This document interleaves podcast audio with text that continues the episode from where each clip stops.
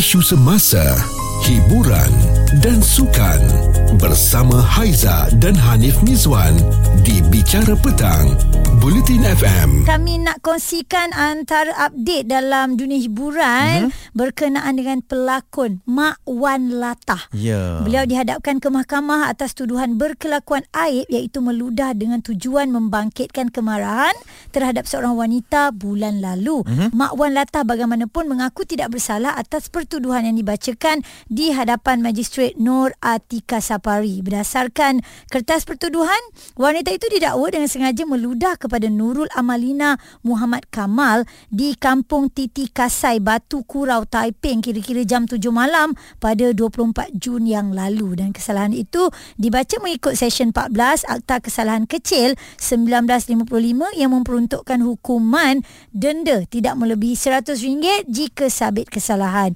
Magistrate turut menetapkan 5 September depan untuk sebutan semula kes bagi serahan dokumen dan lantikan peguam. Ya, okey kita harapkan agar uh, keadilan juga berjayalah untuk dinaikkan kan mm-hmm. berkenaan dengan kes begini sebab ini satu lagi uh, perkara ataupun seorang lagi selebriti yang juga sedang berdepan dengan isu lah eh pelakon Syarnas Ahmad membuat keputusan untuk menggunakan hikmat pengawal pribadi kerana ingin mengelak daripada sebarang masalah yang akan berlaku pada masa hadapan dan menurutnya eh tugas pengawal pribadi itu adalah lebih kepada untuk mengawal dirinya daripada terbabit sebarang masalah atau kontroversi mm-hmm. pada masa hadapan. Dan terdahulu kalau kita masih ingat Syarnas ni pernah direman selama 3 hari selepas dicaki menumbuk serta menendang seorang lelaki di sebuah kondominium di Segambut Kuala Lumpur.